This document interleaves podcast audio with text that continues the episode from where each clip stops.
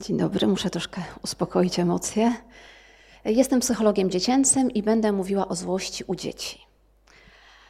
Troszkę chciałabym powiedzieć o tym, dlaczego ta złość dzieci wywołuje w nas dorosłych tyle emocji, dlaczego wobec niej jesteśmy tacy bezradni. E, troszkę o tym, jakich błędów nie popełniać i czego nie robić e, w pracy ze złoszczącym się dzieckiem. Trochę o ekspresji złości i o konsekwencjach niewyrażenia złości. Tutaj wiele wątków już było poruszanych, zwłaszcza e, w Twoim, w twoim wykładzie. Ja będę mówiła troszkę o, o młodszych dzieciach. Więc tak, dzieci wyrażają złość zanim zaczną mówić. I częściej nas aktywizuje taka złość typowa. Czyli dziecko, które się wścieka, które się tarza, które płacze, które krzyczy, to jest dziecko, z którym najczęściej przychodzimy do psychologa dziecięcego i to jest dziecko, które nas bardzo niepokoi. Mnie natomiast bardziej niepokoją te dzieci, e, które złości nie wyrażają. Jest grupa e, dzieci, które z różnych powodów e, to, to, to może być problem z, z ekspresją, może być taki też problem rodziców z przyjęciem złości dziecka kontrolują się za bardzo. To są takie dzieci, które mają bardzo mocno zinternalizowane normy społeczne, które się kontrolują tak, że tej złości nie wyrażają. No i teraz pytanie, czy te dzieci nie odczuwają złości, czy po prostu mają taki słaby kontakt ze swoimi emocjami? Pokażę Państwu rysunek jednego z chłopców, z którym pracowałam przed laty. To jest rysunek, na którym się bardzo dużo dzieje. E, I chciałam Państwa zapytać, jak Wam się wydaje, jaką trudność ma dziecko, które zgłosiło się do mnie do gabinetu i które narysowało ten rysunek? Jak Wam się wydaje?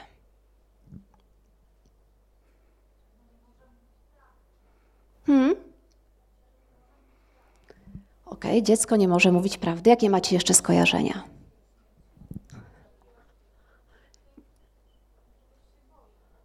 Mhm. Okay.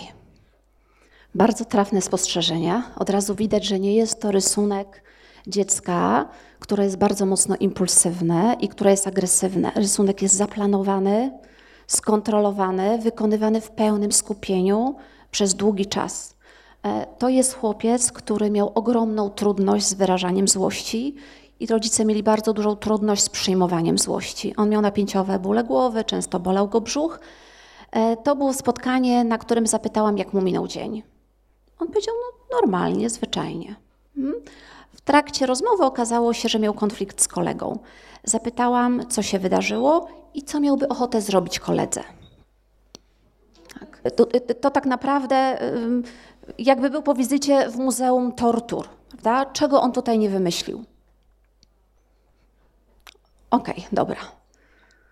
Bardzo dziękuję to poproszę teraz, ja będę Państwa zajmować rozmową, a poproszę o rysunek kolejny. Obojętnie, dostosuję się. Ok.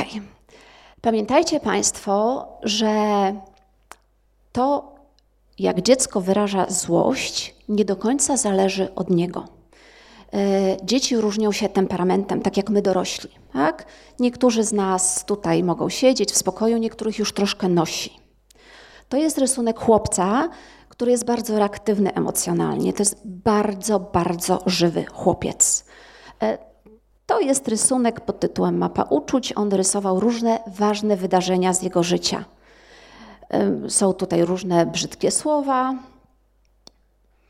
pojawiają się gry komputerowe. To jest bardzo dobre świadectwo. Natomiast chłopiec tutaj rysuje siebie z rogami. Nie możemy oczekiwać, że dziecko, które ma taki temperament, będzie nam się złościć w ciszy i spokoju, robiąc na drutach. Nie? Więc musimy troszkę też zrozumieć, że ekspresja y, przeżywanych emocji jest również uwarunkowana tym, jaki mamy na przykład temperament. Y, zmienia naszą perspektywę. Jeśli spojrzymy na dziecko przez pryzmat jego trudności, jest w nas, dorosłych, dużo mniej emocji. Każdego rodzica zachęcam do tego, żeby przyjrzał się, co kieruje dzieckiem, skąd tyle emocji. Tak jak mówiła tutaj moja poprzedniczka, bardzo często emocje, to zwłaszcza złość, to jest wyrażenie pewnej niezaspokojonej potrzeby. To z kolei jest rysunek, jak Państwo myślicie, dziecka o jakim temperamencie? Czy tutaj jest żywioł, energia i wulkan? Mhm. Nie, to jest rysunek dziewczynki, która jest bardzo grzeczna, bardzo spokojna, bez problemu werbalizuje swoje emocje, mówi o swoich uczuciach. I to jest dziewczynka, która nie ma trudności z wyrażaniem złości. Nawet jeśli tą złość wyraża, to wyraża ją w taki sposób akceptowany społecznie, nie niszczy przy tym relacji. Zupełnie inny temperament. No? Dobrze, to teraz może parę słów o tym, e, czego w złości nie robić. Tak? Jeżeli dziecko się złości, my dorośli mamy takie tendencje, żeby dziecko szybko uspokoić, prawda? Czyli wtedy padają magiczne słowa, o których mówiłaś, uspokój się, prawda? Tak jakby ktoś znał, z nas znał osobę, która się uspokoi po komunikacie uspokój się. To jest myślenie życzeniowe. Prawda? I to tak absolutnie nie działa. Bardzo często e, złość powoduje naszą bezradność i wtedy próbujemy na siłę dziecko uspokoić. Po co wówczas sięgamy? Jak Wam się wydaje? Co najczęściej robią dorośli, jak dziecko się złości i ma problem z uspokojeniem się? A problem z uspokojeniem się ma większość dzieci, zwłaszcza do piątego roku życia, a czasem dzieci starsze, które funkcjonują też jak dzieci młodsze. Jak myślicie, po jakie środki najczęściej sięgają rodzice? Z takiej bezradności, bo to dokładnie, najczęściej kara, tak? I wtedy robimy kara, e, dziecko e, wścieka się jeszcze bardziej, więc my mnożymy kary. Tak, z tygodnia przechodzimy na miesiąc. Zapominamy o tym, że dziecko, które się złości, to jest dziecko, które ma mniejszą odporność na frustrację. I rolą osoby dorosłej jest to dziecko uspokoić, a nie dolewać tak zwanej oliwy do, do ognia. Więc myślę sobie, że to jest dla nas bardzo trudne, żeby tą złość dziecka po prostu znieść najzwyczajniej w świecie i spróbować dziecko uspokoić. Są tutaj różne metody, różne techniki, e, między innymi zostawiania dziecka e, na dłuższy czas, aż się, aż się uspokoi. E, no, z perspektywy psychologii to, to, to jest bardzo zła metoda, dlatego że dziecko się samo rzadko kiedy uspokoi, a nawet jak się uspokoi, to uspokoi się pozornie. Prawda? To przejdzie w taki stan zamrożenia, który jest równie niebezpieczny. To, czy jesteśmy odpowiednio empatyczni, czy nasze odpowiedzi emocjonalne są adekwatne do potrzeb dziecka, determinuje też prawidłową więź, którą dziecko z nami zbuduje i ufne przywiązanie. Dlatego zawsze proszę rodziców, y, jeśli mają trudność ze zniesieniem złości dziecka, żeby troszkę też popracowali nad sobą, prawda? Przyjrzeli się, skąd to się bierze. Czy to jest tak, że ja jako dziecko nie miałem przyzwolenia na okazywanie złości e, i każdy sprzeciw był traktowany przez rodzica jako pyskowanie, bunt e, i, bycie aroganckim? Więc to jest bardzo ważne. Dlatego tak naprawdę nie ma pytania na to, jak sobie radzić ze złością dziecka, ponieważ to zależy i od wieku rozwojowego dziecka, i od jego temperamentu, i od jego rodziców. Tak? Kolejna bardzo ważna rzecz. Często bardzo złoszczą się dzieci, które nie do końca rozumieją emocje, które nimi kierują. E, ja mam takie doświadczenia, że jak proszę dzieci, żeby mi opisały swoją rodzinę, swoich bliskich, e, co lubią, czym się zajmują, to są takie dzieci, które nie mają najmniejszych trudności. Tak? Ręka mnie boli od zapisywania.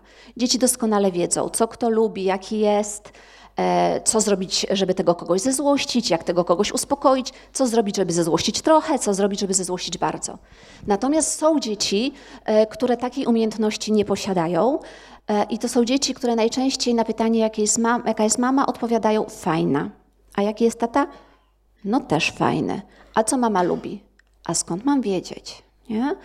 I to jest tak, że jeśli dziecko ma taki mały wgląd w siebie, w swoje emocje, w przeżycia innych, to zobaczcie, jak ono ma rozumieć, co się z nim w ogóle dzieje. E, mam takie doświadczenia, że przeżywana i eks, taka eksponowana złość E, to bardzo często maskowane inne uczucie. Obecnie w pracy terapeutycznej mam kilkoro dzieci i są to e, głównie chłopcy, którzy mają ogromną trudność z przyznaniem się do przeżywanego lęku. Tak? To są dzieci, które zaprzeczają absolutnie, że, że się niczego nie boją. E, trochę tak jest w naszych normach, prawda? Że, że chłopcom dajemy małe przyzwolenie na, na, na lęk, e, mobilizujemy ich, żeby nie byli płaczliwi, żeby się nie zachowywali jak baby. E, I teraz tak, jeżeli mam chłopca, który się boi przyznać, że przeżywa lęk, to ten lęk wywołuje frustrację i bardzo często daje nam ekspresję złości. Tak? E, zdarza się, że dziecko nie wejdzie samo do pokoju, boi się pójść na inne piętro, a przy tym w szkole jest bardzo impulsywne, wręcz agresywne. Widzę, że mam jeszcze dużo czasu. Zajmę Państwa. I teraz tak, zobaczcie, dopóki e, dziecko nie zobaczy, że jest szeroki repertuar emocji, które ma prawo przeżywać i okazywać, to tak naprawdę praca nad złością troszkę nie ma sensu, prawda? E, ja czasami robię takie różne proste ćwiczenia, żeby troszkę dzieci otworzyć, żeby to też takie nie było, prawda, że siedzi na fotelu, eks katedra, więc dużo rysujemy, bawimy się, oprócz tego, że rozmawiamy. E, I bardzo często proszę dzieci, żeby narysowały albo opisały różne sytuacje, które je smucą, weselą i złoszczą. To nam się wydaje banalne, prawda? No każdy z nas wie, co go cieszy, co go smuci, a co go złości. Nie uwierzylibyście Państwo, jak dużo dzieci ma z tym trudność. I teraz tak, jak my możemy pracować nad kontrolą złości, jeżeli dziecko ma słaby kontakt ze swoimi emocjami? To wtedy wszelkie próby koncentrowania się na kontroli nie za bardzo mają sens. E, więc tutaj zalecam rodzicom rozmowy o tym, co przeżywamy, ponieważ rozmowy mogą być trudne, no to sięgamy po różne zabawy, rysunki, po literaturę, książki, które opisują różne stany emocjonalne. E, ja mam e, w gabinecie taką jęgę, pewnie Państwo znacie, tylko ta jęga to jest jęga terapeutyczna i ona ma tam różne emocje napisane. I bawimy się w ten sposób, że dziecko opisuje, kiedy ostatnio przeżywało daną emocję to jest dużo łatwiej, prawda? Jak mamy jakiś taki materiał, coś, co nas prowokuje do rozmowy, zdecydowanie dzieciom jest łatwiej. Kolejna rzecz. E, zapominamy o tym, że niektórzy z nas są tacy bardziej sztywni w myśleniu, mniej elastyczni. Na pewno każdy z Was ma takiego znajomego, tak? Albo kogoś z rodziny, może sam ma tego rodzaju trudność. Są osoby, E, którym trudno jest przyjąć, że sprawy mają inny bieg niż ten, który założyły. Tak? I jeżeli dziecko ma tego rodzaju trudność, to częściej się frustruje, prawda? Ponieważ zmiana albo inny bieg sytuacji może wywoływać w nim nadmierną frustrację. I ta frustracja przejawia się oczywiście w okazywanej złości. Więc u niektórych dzieci E, zamiast pracować nad złością, być może powinniśmy troszkę bardziej rozwijać taką elastyczność w myśleniu, prawda? Przyjmowanie innych perspektyw, e, przyglądanie się na daną sytuację z perspektywy znajomych, bliskich, może rodziców. Dobrze. E, w takim razie wiemy już, czego nie robić, tak? Nie karać, nie krytykować, nie obwiniać. Dużo o tym było w poprzednich e, e, wykładach. No to w takim razie co robić? Co robić, jak dziecko się złości? Ostatnio pokazała się taka książka o, o samoregulacji u dzieci. To jest moja ulubiona książka, która bardzo ładnie opisuje stan dziecka, które jest pod wpływem stresu. Tak? My dorośli próbujemy wtedy logicznych argumentów, takiego logicznego, racjonalnego porozumienia. E, tymczasem u dziecka e, układ limbiczny przejmuje dowodzenie i myślenie logiczne nie działa w sposób prawidłowy. W związku z tym nadmierne rozmawianie, analizowanie podczas e, stresu dziecka no nie ma najmniejszego sensu. W związku z tym musimy też poszukiwać takich rozwiązań, E, które pomogą nam zredukować u dziecka poziom stresu. U każdego dziecka będzie to, będzie to coś innego.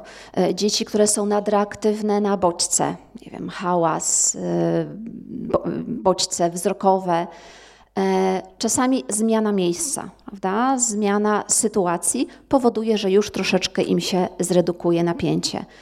Na niektóre dzieci bardzo dobrze działa dotyk, E, na inne wręcz przeciwnie. Więc nie ma tak naprawdę jednego dobrego sposobu na uspokojenie każdego dziecka, tak samo jak nie ma jednego dobrego sposobu na uspokojenie każdego z nas.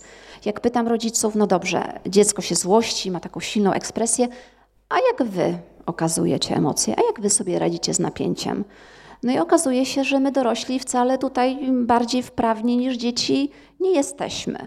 W związku z tym, jak mamy też uczyć dzieci redukować napięcia, jak sami nie do końca to potrafimy. Dlatego bardzo często e, proszę rodziców, żeby robili z dzieckiem na przykład trening relaksacji, e, trening redukcji stresu. E, tym samym daję zalecenie terapeutyczne rodzicowi, bo wiem, że te ćwiczenia na równi będą potrzebne jednemu, jak i drugiemu. Z mojej strony to chyba wszystko. Ja też zakończę takim cytatem, który mi się bardzo podoba i staram się jako mama też o nim pamiętać. E, jako dorośli zbyt często mylimy potrzeby własne z potrzebami dziecka i staramy się jakby zrobić tak, żebyśmy to my sobie z dzieckiem dobrze radzili. Tymczasem lepiej by było, gdyby to dziecko dobrze sobie radziło z samym sobą. I tego Państwu i sobie życzę. Dziękuję bardzo.